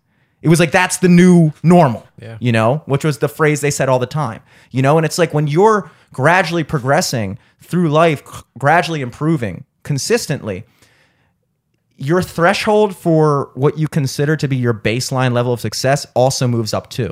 So, in this weird way, you never actually see the progress you've made because you're always comparing it to right now. Kind of the same way when you look in the mirror every day, you don't go, damn, dude, I look way older than I did yesterday. Yeah. But then you look at a picture of yourself at 21 years old, you're like, oh, damn, I look way different. But you're looking at yourself every day you know and so you don't actually see it happening and then all of a sudden but that's the other thing you run into which is um, if you're the kind of person that has that mentality where like which you don't strike me as this type of person um, i could be wrong about this but uh, you know the type of person that's like never satisfied never content always feeling like they're not doing enough um, that like the problem with that mentality is then you'll never be you'll never be happy because there's always more to do Yeah, I don't think it's like that. I, I think it's just, you know, the first thing you said about just doing it, just starting it, having Yeah. that confidence to say, you know what, I'm going to give this a shot. And like you said, when I when I started out, I didn't know anything about doing lights or, or you know running big concerts and anything like that. You know, but you got to just go out there and and try it. Yeah. And, and put yourself out there and you know give it a shot. And maybe you're not always successful. I mean i've tried other things and not been very successful at it. Yeah. Um, you know but this I, I just was like you know what? I'm gonna do this and i'm gonna figure out how to do it. Yeah. and i just like you said took it step by step and i didn't know what the next step was gonna be but when i got there then then i figured it out Mm-hmm. and you know that's what everybody's doing everybody's out there just figuring it out. You know, everybody, you know, wants to like idolize people or, or put people on a pedestal, but that's just another person that at some point put themselves out there to try something new and they just happen to be successful at it. Yeah. So, you know, my advice to anyone trying to get into music or, or anything is, you know, put yourself out there and try it and, and find out, you know, whatever you want to be. You wanted mhm. to be a musician. I wanted to, to do lighting. Mm-hmm. Figure out how to do that job. Yeah. Figure out who's doing that job already and hit them up and say, hey, what did you do to get here? A lot of those people, I'm, pr- I'm pretty sure, will, will tell you exactly how they got there Yeah. you know and, and you can learn a lot from people Or in our case, you could start a podcast and trick people into coming on and telling you about how they got there, learning all their secrets. which is really the original concept of this whole I, I shindig. see. Thanks for the advice. no, in the words of Nike, just do it, dude. yeah you know you, you got to put yourself out there and and try something and you know if if something's not successful then don't give up either mm. like you can't just sit in your job and wait for something to happen. Mm-hmm. Like you could just sit there forever and you know when do i get to the point where i'm not a server? It's when Yeah. you decide that you're not a server. You have to take an action because no mm-hmm. one's going to do it for you. And i think that's kind of what i realized and you know i just decided look if i if i want to do something i got to do it on my own and i just Yeah. got to make an opportunity. And so i kind of did that with the lighting thing and, and built this up from nothing and, and built this into i make decent extra Yeah. money uh, uh, uh, you know i could almost leave my other job Which is um, And now Yeah. you're, you know, Hot August You Music know, and then, Festival, you know, to- taking August on nineteenth. Yeah, yeah. yeah, dude. august 19th And that's the other thing. It's like you you learn you you kind of learn who you are in that process too. You know, because it's like I'm sure when you first had the idea of doing the lighting thing, you probably didn't necessarily. I mean, you you probably could have. Somebody was like, "Yo, what do you think about owning a festival?" You might have been like, "Yeah, that'd be cool." But like at the time, you're just thinking about the next step in front of you, which is I'm going to start this lighting business, and then you don't uh, you, you kind of then you look back and you're like, wow, like kind of even with like with this studio. The studio is built just to like record music and stuff. Yeah, And then- like shoot our like YouTube videos. Yeah, are you and and and then the the podcast was just like an idea we had while being in the studio. That pot that idea would have never happened uh if the studio if we didn't build the studio first for something completely different. So you kind of like find out not only who you are but what you want, you know, cuz I think, you know, if you if you got everything you ever wanted, you'd be married to like your kindergarten crush. You like it, it's kind of funny that like y- you think you know what you want, but you don't really know what you want, and you kind of I don't know how to describe it. It's like you start a lighting business, and now you're owning a festival, and it's like, did you know you wanted that when you started lighting business? Probably not. I, I don't know. I, yeah, I, I don't know. I mean, Yeah. I think I always, I always kind of thought I wanted to do something in lighting, but I never thought I could. Yeah. I never thought like I could own a business or I could own a festival. I, Mm-hmm. I just, I never thought I could do that. I just thought, oh, you know, those are for those are festival owners that do that. I'm not that kind of person. Yeah. But anyone can be that kind of person if you want to, if you want to make yourself that. Um, you know, like I said, just go out there and figure out how to become that thing that you want to be and work to do that.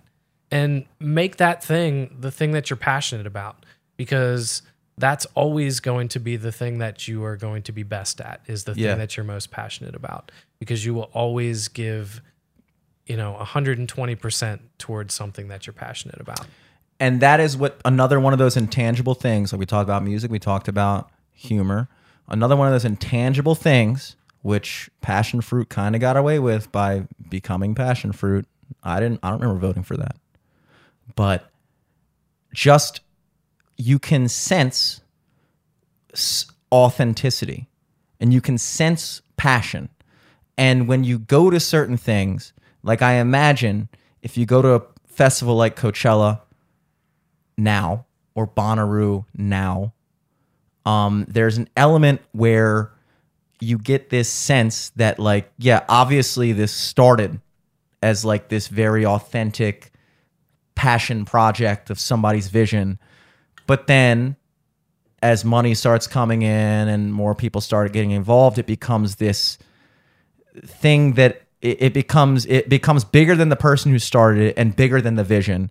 Um, which is kind of the critical mass that you always have to that you always kind of have to um, walk the tightrope on. You can't let your creation become bigger than the vision. You see that a lot with food businesses that franchise out. And then all of a sudden you have 17 different locations and just the all these locations none of them have that original kind of like concept of like what you wanted in a bar or how you wanted that pizza to taste when people ate it and stuff like that. And so it's like for a lot of these festivals um, there's such a corporate kind of canned element to it, which is kind of why I I was saying earlier I've never been into them. But talking to a guy like you and talking about things like Hot August, where it's like it's so obvious to anyone listening to this, or or but even more so than that, it would be obvious to anyone who went there that this was not created to be a cash cow. It wasn't created to be this like you know how can I advance myself. It was created because it's a guy who's like this is the shit I like and this is the thing that I think is awesome and I want other people to experience that with me, which is what any great thing ultimately is, whether it's writing a song or writing a joke or making a pizza or whatever it is that you do. Um, as long as you never lose touch with that, then it's beautiful, you know? Yeah. So Hot August is beautiful. You hear It that, is. world? August is. is a little hot up little near hot. Oregon It's Ridge hot, this but there's year. nice, cold, tasty beers. Ooh, Union brought to you by Craft. Union Brewery. Yeah, this podcast is brought to you by Union Brewery. I actually assume our saw check is the in the uh, the sign up on Union facing 83 the other On the day building? for the festival. Yeah, Yeah, yeah. yep. Oh, for uh, For Hot August, yeah, nice, nice. yeah. Already promoing it. Good Yeah. to see. Yeah, man, But, it's uh, going to be a really fun time. You know, it it, it always is. Uh, Mm-hmm. Like I said, the vibe is one of the coolest things about this festival because, like you said, there's not that corporate vibe. Yeah. It's super chill and mellow, and um, you know, everybody's just enjoying themselves. We don't have problems, or you know, we don't have to kick people out. You know, generally, um, it's it's it's a really fun time. Is weed going to be legal by the time this starts? I I think believe it is. so. Yeah. You guys to have a weed vendor? You thought about that? So we've had cannabis sponsors in the past, and we will this year. Chesicana um, Wellness is going to come back and, and be a sponsor of ours again this year. Um, but I don't, I don't know. I don't know. Nobody knows what the legislation is.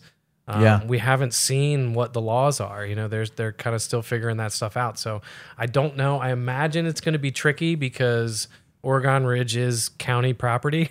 so I don't know, uh, you know, how that plays into it, um, or what the legislation is going to say anyway. I don't know if if um, you know cannabis vendors can do pop up stands like that. You know, I don't know. So we'll just we'll have to see. But um, you know, we we've always been friendly to them, and they they're friendly to us, and we're happy. I always to have 'em assumed on. as long as you call yourself cannabis that uh you can kind of get away with a lot because it just sounds sounds professional. sounds friendly. It It's not sounds like medical. not like that dirty Yeah, weed.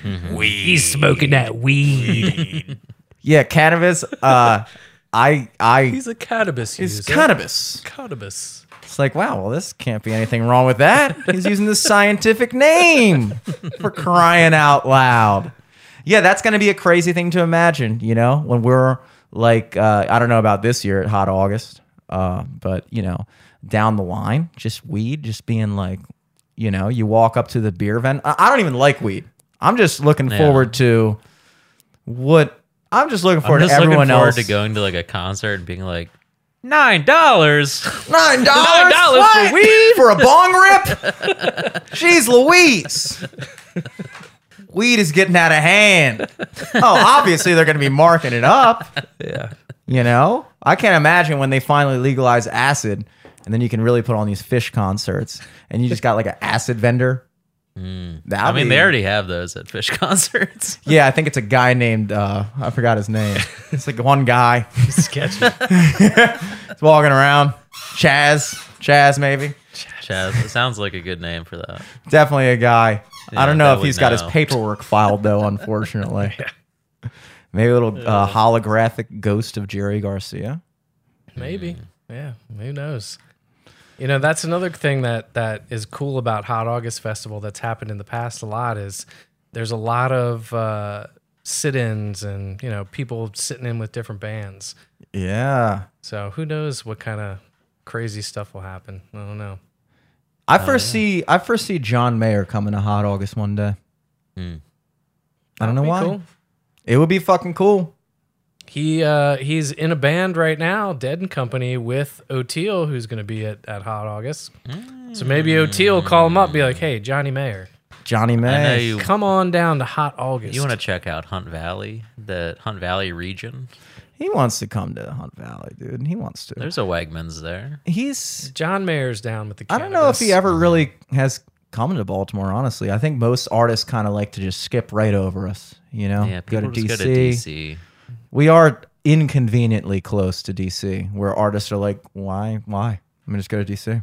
Because anybody in Baltimore, including myself, if it's a guy I really want to see, I'm like, A, I'll go there.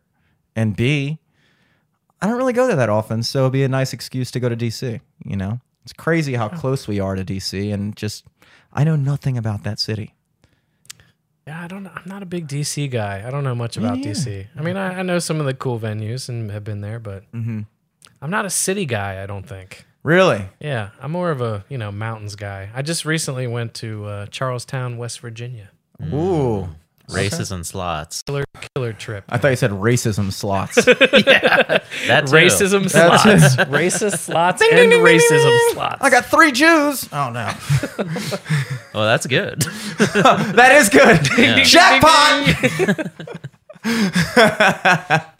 Charles Town. Racism slides. Gotta love it. Yeah, I don't know why, man. I was uh when we were talking just now, there was a little fucking hocus pocus talking in the back of my mind that was like, John Mayer's gonna be there one day. And it just went straight through my brain, no filter, Came out. right into the That was mic. the universe. Yeah. And I could see it, dude. He plays blues and he is, again, much like weed, I'm not a huge John Mayer guy either. So this is not a biased opinion Yeah. at all. I just could see him playing Hot August, dude, and making one of those very self indulgent Instagram posts right afterwards. Like, this is such an awakening experience to be here at Oregon Ridge Park and play in front of all of you. I could see that, you know? All right. I'll, I'll work on it. Yeah. Just, you know, whatever you got to do. For next year, you know. for next year. Not trying to build this up too much. But yeah, I think uh, I think we've we've done a little over an hour. We can uh, Done we can much start more than an wrapping hour. things up.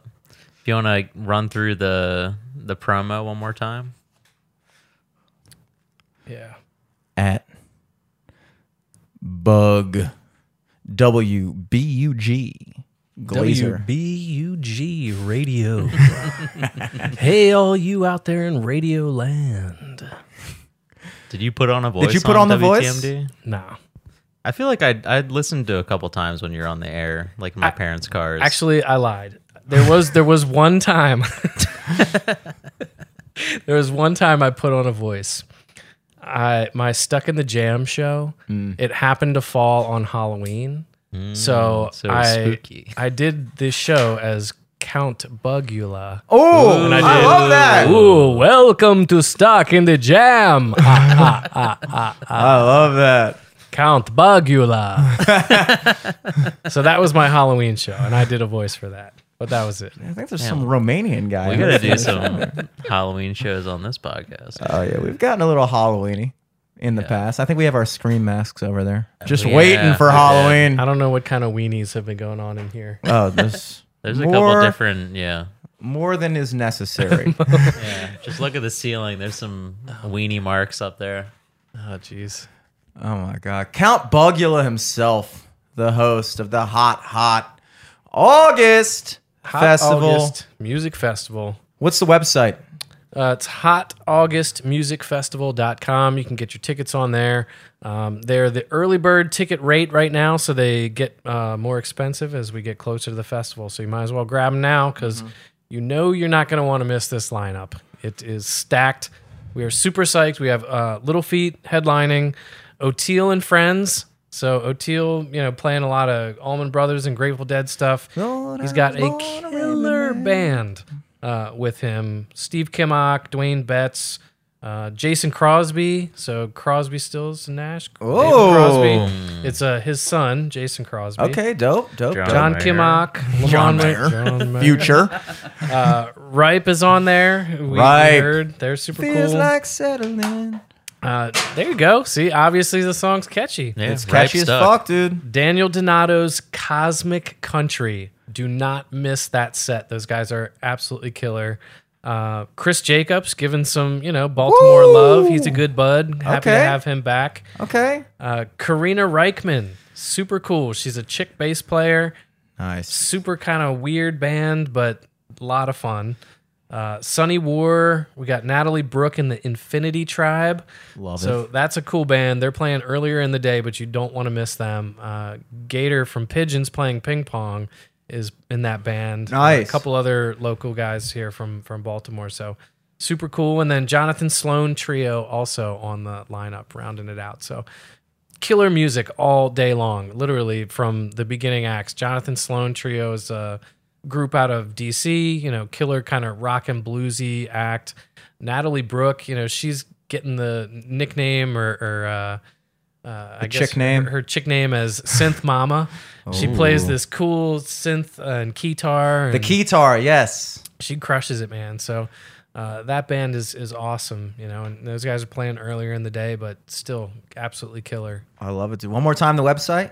hotaugustmusicfestival.com. Dot com. Tickets on sale now. Kids under 12, 12 and under are free, so bring out the family. Uh, it's family friendly. Have a good time. Union Craft Beer out there. We'll have tons of great food vendors, uh, a bunch of craft vendors and tie-dye t-shirts and all that hippie stuff and Love it. I'm assuming Yeah. these shirts are for per- purchase. Yeah. So uh, we uh, we just this one is like the prototype. I literally have three shirts. That's it, and this is one of them. So I don't love know. it. Does it look cool? Should we? It go? looks It cool, great. dude. All right. I love the new logo. Then we'll rock. it. It looked so cool that I didn't even know that you were wearing your own shirt. And that's a good. That's That's a very high compliment, cool. I think, because That's normally pretty when somebody's wearing their own merch, you're like, that's the first thing you notice. Yeah. You're like, nice shirt, bro. Where'd Yeah. you get it? You. but that's a sick shirt. Here you go. I might have to rock mo- uh, multi-tonal blue. yeah. Gotta All right, I'll love get that. you, I'll get you one. The next run when I print some more, I'll bring one. up Nice. for I you. want mine as like a vampire cape, kind of like a little Count Bugula spin. Okay. All right. Bugula. We'll get you a custom. Thank you. Custom Hot August, dude. Here with Ryan the Bug Glaeser, uh, Eric's cousin, Hell yeah. and uh, I guess that technically makes you my cousin-in-law. So congratulations, Yeah, dude. good Yeah, stuff. we're We're, all married. family. married, married to the game. Exactly. And on that note, folks, uh, where can people find find you specifically on social media? Uh, just Ryan Glaeser. Look me up. Second Encore Productions is my uh, production company and lighting company. Uh, my partner Robbie Cooper. You can find him Old Line Audio. Uh, check us out. We're doing all kinds of cool stuff, and we're really excited for Hot August Music Festival this year. And I want to thank you guys for having me on. Absolutely. Hey, thanks you for can coming This also was a, a super fun time, and you can also cool find. Robbie nestled up in bed because he is a little sick, as I hear. Yeah, So yeah. get better soon. Is that the thing people say? Get well soon. Get well. Get well soon. You don't have Get to get well. Be You don't- better. You don't have to get Be better. better. I just want you to get back to normal, dude. You're sick and we're like, why aren't you better than you were before? get better soon, Robbie. That's really cool, dude. Um, Eric, any plugs this this go around? Um, just add Eric Glaeser on everything. Uh, we're doing hot set in Richmond. I think in July or August. I forget. I hot don't know. set at Hot August. Hot set, hot August. Maybe I don't know. That would I be, could do some comedy in between acts. Mm. Honestly, I've tried that before, and it's it's always a. I get so Train wreck. depressed. Yeah. You're just trying to do a joke as someone's like breaking a drum kit down behind you, and it's like, oh, okay. Yeah. Nice. You guys stop paying attention. It's all good. So that's a resounding no. But we still got John Mayer on the table. John Mayer is still a possibility. Somehow John Mayer is more of a possibility than Eric at the festival, which No, is I saying think I'm gonna something. I'm gonna try to come out. out. You asked if I could take some photos and stuff Yeah, or yeah, whatever. yeah, so I'm. I'm down to you know I'm down for the cause.